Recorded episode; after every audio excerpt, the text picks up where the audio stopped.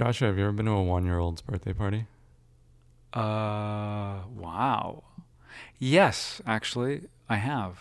I, Yeah. I have a beautiful nephew named Eric Raku, and I was at his one-year-old birthday party. Why do you mention that? Why do you mention that, Adam? Because I feel like that these one-year-old birthday parties are really for the parents and the parents' friends. Oh yeah, yeah, yeah, yeah. So true. Yeah. So we're Mhm. turning one in October, Are you serious? And we're throwing a party for the parents. nice. Just I you guess, and I. I guess we're the parents. Yay! Cool. It is at Olak. Mmm, Chef Ito. A big shout out to Chef Ito. Tell us more about Olak. Olak, it's a plant based restaurant. You like that? That's Yeah. so LA, huh? It's downtown. It's Mhm. right near the Walt Disney Concert Hall. Mm-hmm. And across the street from uh, the uh, music Dorothy center. Chandler Pavilion. Dorothy Chandler. Mm-hmm. Beautiful location. Great Nice. neighborhood. Easy parking. There's validated parking underneath the, the building. And at this one-year anniversary party, which will be October 18th from 7 to 9 p.m., hmm uh, you can present material where it's going to be a little open mic. Yes. And so if you want to get up and read or do some material, hmm just email us at notes on your notes at gmail.com. But also, more than that, really, than the open mic, is it's an opportunity for all of the people in the LA community who are creative, who are interested in process, to come together and hang out with each other. Yeah. Get inspired, be inspired, gather, meet other like minded, like spirited artistes. Yeah. And my two dads, Josh and I, will be there for the one year anniversary party. Uh huh. We'll be there. Yep. You can count on me no matter what you do. That was the My Two Dads theme song. That's sweet. for those of you, those who were raised on television in the 90s. Uh, Olak, October 18th. That's a Thursday. It's downtown LA. We would love for you to come. Email us if you want to present material at the open mic. We will see you there. Now arriving downtown Santa Monica Station.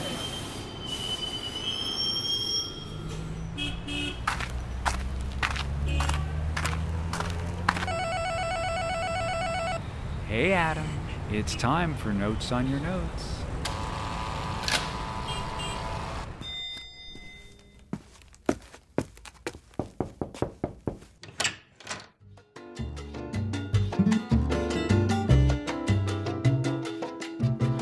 I'm Adam Lesser. And I'm Joshua Townsend. Welcome to Notes on Your Notes, a podcast about the creative process and storytelling. Are you feeling falling? Folly? Are you feeling folly, Joshua? Folly. It is folly. Yeah, I'm feeling very fall. I- I'm really, I mean, you know, people say that there's no seasons in Southern California. I disagree. Mm-hmm. Yeah, I mean, it's, What's your big? oh my, oh, you want to know how I can tell it's fall? Is I start wearing long sleeve. sunny. no, I, I start wearing long sleeve t-shirts at night. oh yeah, Yeah, I mean, it, it's, it's, it's, wintry. yeah, it's it's, downright dangerous, actually, if you think about it. it's freezing. You know, I lived in the Northeast for seven years, and the Uh-huh. w I don't miss much about it. But the one thing I miss, Mm. October, Mm, fall, autumn, autumn. autumn. Yeah. Te- there's so much texture. So Yeah. much, so much tex- texture. the oranges and the reds. Yeah. If I could go, I could spend October in upstate New York every year and be fine. Mm, hmm When would you need to get out? Like, mm, like November 9th. November 9th. Okay, that's yeah, your, that's like about because Thanksgiving is really important in my family. Uh huh. Like we were, we always came home from college for Thanksgiving. Oh. Um, Uh huh. my sister, even to this day, you know, six months out, will book her her Thanksgiving plane ticket back from New York. Really? Yeah, Thanksgiving's a big deal. My parents usually host it, Mm. and uh, I think it's because we're Jewish and we don't have Christmas. That's my theory. But I Yeah. actually, I've just Mhm. always intuitively loved Thanksgiving. I love the food. Mm-hmm. Mm-hmm. Um, big shout out to Hugo's, the restaurant in West Hollywood and Yeah. Studio City. Yeah. For all of November and Uh-huh. part of December, they usually have a Thanksgiving menu. Oh, that's nice. So like I can have Thanksgiving food every week. Oh, that's nice. But yeah, there's just something about the harvest Yeah. concept mm-hmm. uh, that I really like. They also offer really great, you know, vegan um, options as well. do. Just, just you know, you guys is good, Yeah, good yeah. people. yeah. They, they actually they really are. And Mung beans and rice. so it's fall. Mm-hmm. Fall is about change and death. It is. It, you know, you're right. You're right. Yeah, the underworld. You know, going in for the pomegranates, the Ashes to ashes, dust to dust. Persephone's, and all that.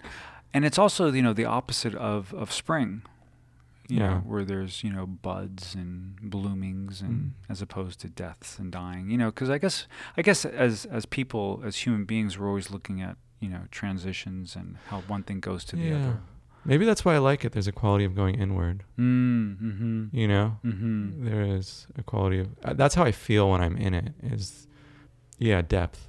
I feel like fall has depth. Yeah, it is because you're going into the earth, you're going into the ground, you're being revitalized. Minerals, actually, minerals are really important to have in the fall season. I love how you've taken me along on your ride. I totally consented to go to Josh Land today. I didn't even think about it. I'm like, oh, Josh, maybe you're right. Yeah, Maybe it is about trace minerals in my inner life. it is. It is. It's all about trace minerals. Tell me, Maha Joshua. Tell me more. Well, you know, there's nothing like potassium broth in the uh, in the fall season, but that's another subject. So, you know, because we as human beings, we need to experience both. We need to experience both the fall and the spring. Both. Expansion and contraction, as you would say. yes, exactly. Mhm. Uh, I, I agree. And and that's part of the birthing process because if if you want to birth a baby, you have to go through both expansion and contraction. Yeah. Not that we would personally know that, but we can watch it. We should do a pregnancy a pregnancy show. Josh Yeah, and Adam yeah. on pregnancy. That's so sad. two two two guys, two single Listen guys. up, ladies. yeah, we know what's real because we've seen it. We watched the documentary. On today's show, we talk about maternity wear. Uh, the do's and don'ts of maternity wear. That's so, speaking of reversals, today's topic of today's show, I was like, oh, how do we get to the topic? Well, yeah, no, it's true. I mean, guys talking about pregnancy and maternity wear is definitely a reversal. reversal. Yeah, be a reversal of expectation. Yeah, you wouldn't expect, especially the voice you gave. That was really good. Yeah. yeah, ladies. Hello, ladies. it's, it's another episode of Contraction and Expansion. expansion and contraction. You see how I reversed that? Uh, we're going to talk about reversals in storytelling, folks. All right, let's just get right to it. In 2010, an episode of This American Life came out entitled Save the Day. It was episode 402. I'll put it in the show notes for the listeners. The opening story, well, it wasn't the opening, but the, the first act was uh, a story that was uh, told by a guy named James Spring. James Spring was a guy who had a job, I believe, in San Diego, working in like radio advertising and, and, and basically not super happy with his life. Didn't feel like his life was very meaningful. And he wanted to do more with his life. Had a, he had a wife, he had kids, and he said, you know, I'm going to go do something. I'm going to go do something to help the world. Now, Spring was a little interesting because he'd worked in Baja California in his early 20s. And I put work in quotation marks because basically he'd facilitated drug smuggling. And I think there was eventually a bust, and basically he went straight, and after that had a straight life, okay? But he felt like a little bit of emptiness. Anyways, he sees on the news that this couple has kidnapped their child because they're they're, they're drug addicts. Mhm. The, the child was taken away from from the grandparents, Mm. and that they've killed uh, their landlord, right? Wow. And they've gone on the run. Mm.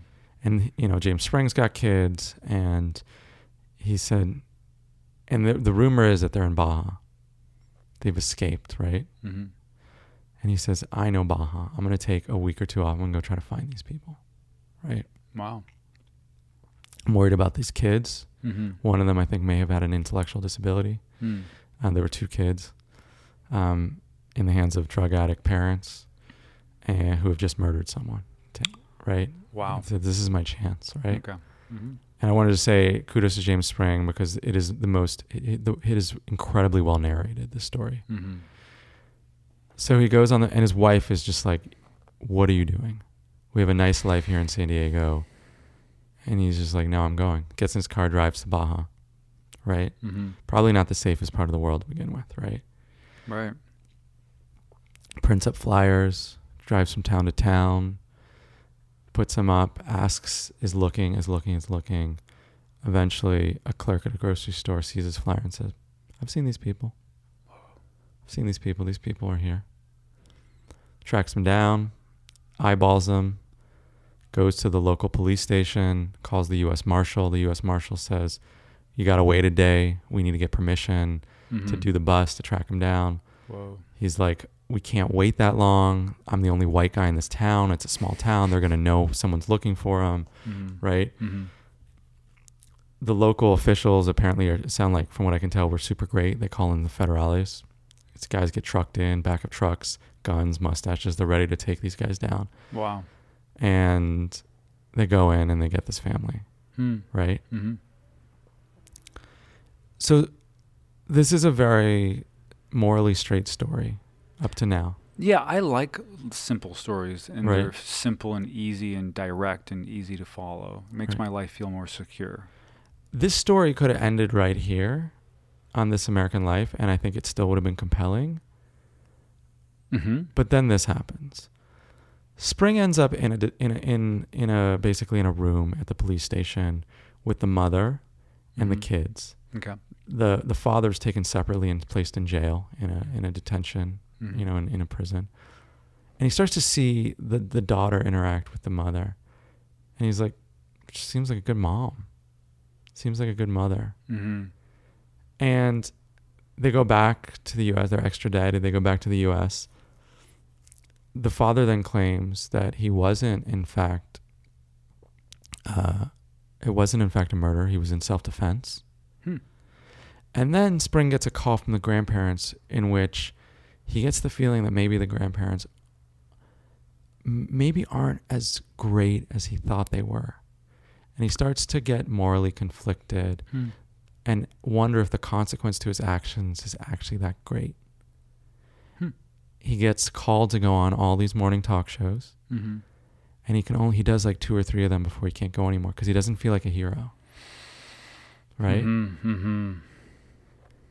And it's this final like 20% of the story that I thought was just so fascinating because it goes from being such a clean story about a guy, a personal story about wanting redemption in the world to do something right, Mm-hmm. to finally feel like he's having a real impact. Mm-hmm. then rather than just working this day to day nine to five job, living in this safe San Diego suburb with this meaningful meaningless life, Yeah. this meaningless life, and then it takes this really weird turn Mm-hmm.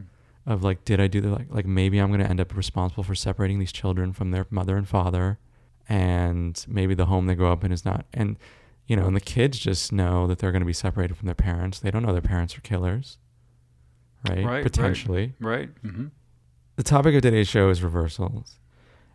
I thought this was an incredibly interesting idea of a reversal because it's not just like a, it's who done it like the usual suspects. Like the usual Mhm. suspects, it's like, oh my God, Kevin Spacey's Keyser Söze. It was this mystery all along, Well, it's actually a device at that point. right? Like for what the example Right, you're using for right. usual suspects. usual yeah. suspect. That's This is actually a moral reversal. yes, and it's What a I th- discovery. yeah, what I thought I was doing and the consequences to my actions Mm-hmm. are much more gray than I ever thought. Mm-hmm. Unintended, unintended, Unintended. of consequences. Yeah. Yeah. And that's what I felt gave this story a little bit something more powerful. So I want to, you know, you you shared it beautifully. I, I just want to break it out a little bit because if we're to look at this as a regular narrative, not a documentary or Yeah. real life story, it's it's exactly what we look for. It's the guy or the girl, whoever the main character, and there's their life is out of balance, and this guy has no uh, no passion, no joie de vivre for his life. He's sort of living a gray life. And then uh, he sees something that he can be a part of, and then he goes into another world. Right, he crosses the border, literally and figuratively, and then he does the right thing. And you're absolutely right in the sense of of the story could end there, and then it would be one of those uh, morality plays. You know, Yeah. no bad deed goes unpunished, and you know, you Yeah. will be, you'll be you will be caught. And then the turn comes, or the beginning of the turn, which is that thing of like, which is you know when when you work in prisons like I have. No, just kidding. Um, but when you work I've in, been. you know, when you work in prisons, and they always tell you like, don't get too close to the people like keep your professional distance because then you become involved in their story and that's what happened here that was the that was the crack that was Yeah. the, yeah and because of that you open up another world and then you're responsible for for the actions that you've done Yeah. It's not an abstract evil that makes you feel good. It's now like someone's child in you. and it's also breaking down the stereotype of the gra- of the grandparents, which I thought was interesting too. Because you know, as soon as you say grandparents, I, I think of Little Red Riding Hood or Hansel and Gretel, and I think, oh, grandparents are Yeah. they bake things and they're nice to their kids. Yeah. But no, they they can be evil too. Yeah. Yeah. So breaking down stereotypes would be another important. We've talked about on an institutional level. This is obvious, often a um, a structure of drug drug cartel stories. Mm-hmm. You know, where there's this righteous U.S. government DEA agent who gets into it to fight the war on drugs, and because the war on drugs is so complicated and um, ineffective, Mm-hmm. usually these uh, agents eventually have some sort of moment where they realize that the consequences to their behavior is not all good Mm-hmm. and it's not achieving an end and people are dying and there's this muddy morality now this is as you've pointed out to me this is an institutional question yeah, an inst- institution of a war we're fighting yeah, you know the same way a movie about the vietnam war or anything like that yeah. like Sicario, a drugs uh, is a you know Denis Villeneuve's sto- story about you know drug, the drug war. Mm-hmm. Um, it's fictional. He's the director who made Arrival, one of my favorite movies. But yeah, it has a bit of that. But yeah. but this example from This American Life was more interesting because it was so personal, which is always a good thing with your characters. When your character's morality gets muddy, Mm-hmm. it's great. It's bad if I think it's always muddy in the story, but when if it sta- when it starts strict, and then t- takes a little, then it gets complicated, that I think can be really interesting. Hard to do well.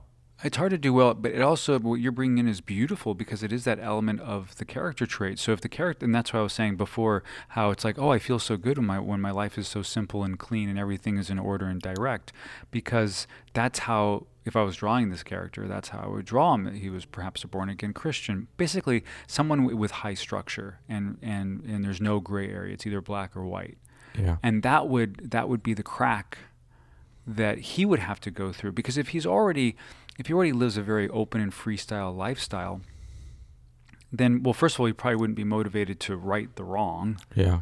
uh, and then second of all it, it, would roll out differently so it, that actually that because then it, then it becomes a story about a, a personal transformation of, of him Yeah.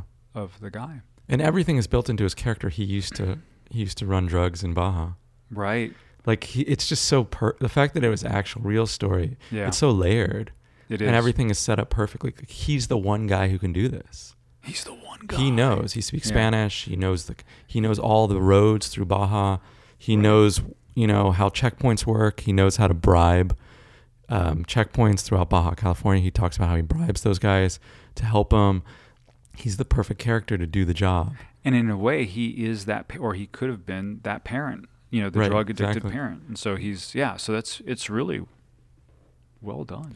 And knowing, having been such a fan of This American Life for so many years, listening to this, I'm like, I wonder if they would have taken this story to air without the reversal. Because they were always looking for com- more and more complex narratives that had more and more depth of character. And I'm like, I wonder if they, if this guy had brought this story in, they would have said no. I, I, I if would, it was a straight one. yeah, I, I, because then, then it's just a morality play. It's like all the other ones. It's like, yeah, and that's what they would run on, you know, on NBC.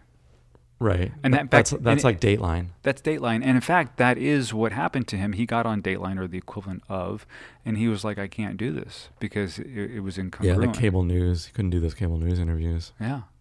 Yeah.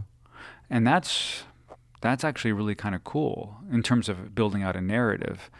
So I want to just say for people at home who are working on stories, scripts, the consideration would be, um, what is what could be more morally complicated for your character? What are the consequences to your character's actions? Um, essentially, what could the reversal be from the personal character perspective?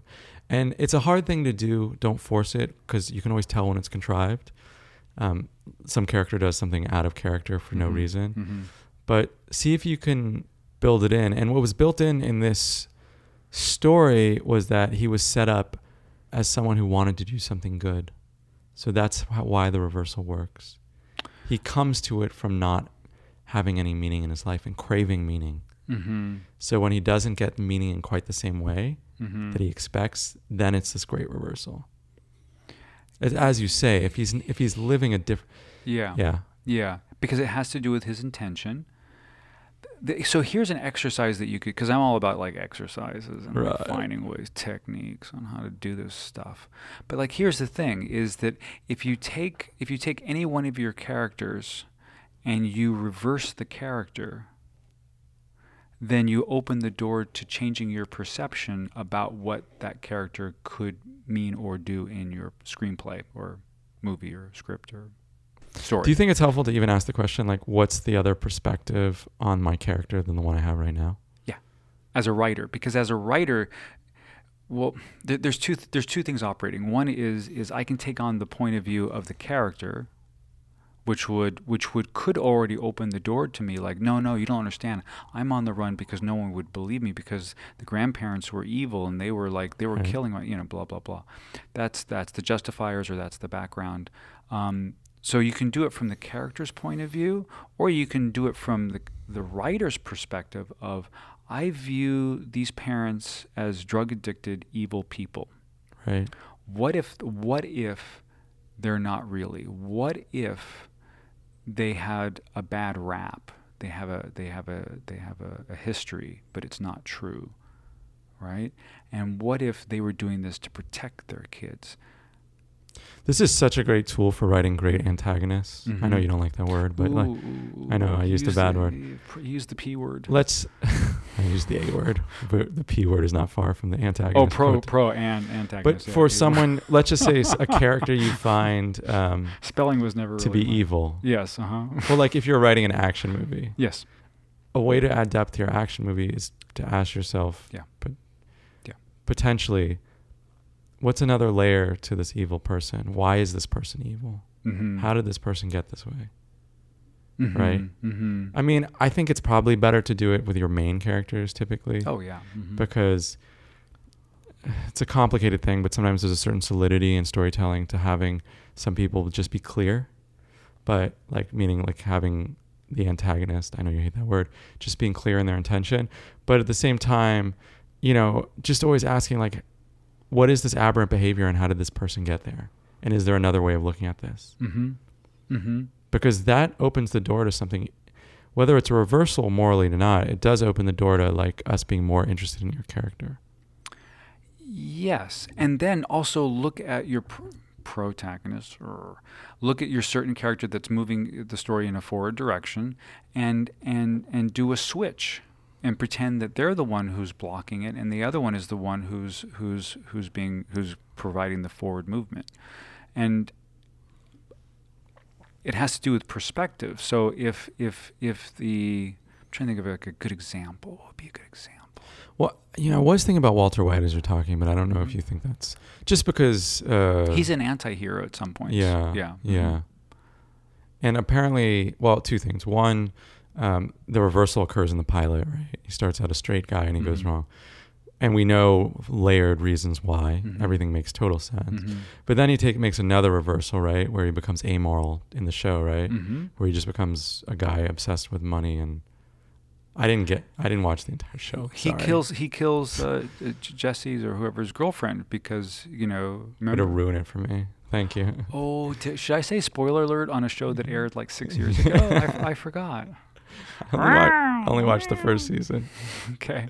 Anyway, so yeah, he winds up not helping someone, Right. and and so and then she dies because he you know he's passive. Right.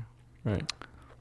Right. Moral dilemma. So reversals, another layer you can add to your characters, another thing to think about from the folks at Notes on Your Notes. For more notes on your notes, please go to our Facebook page and like it. Joshua adds new content multiple times a week. Um, Oh my God! I meant, I meant, I sorry, I, I didn't mean to interrupt, but uh, we're, I'm having that class, and I made a commitment to everyone that I would post the writing prompt of that week on on our Facebook page. So, So just a reminder, Josh is teaching at the Braid right now in Santa Monica. It's a theater, uh, and he's teaching on creative process for writers, actors, directors, storytellers, anyone interested in process.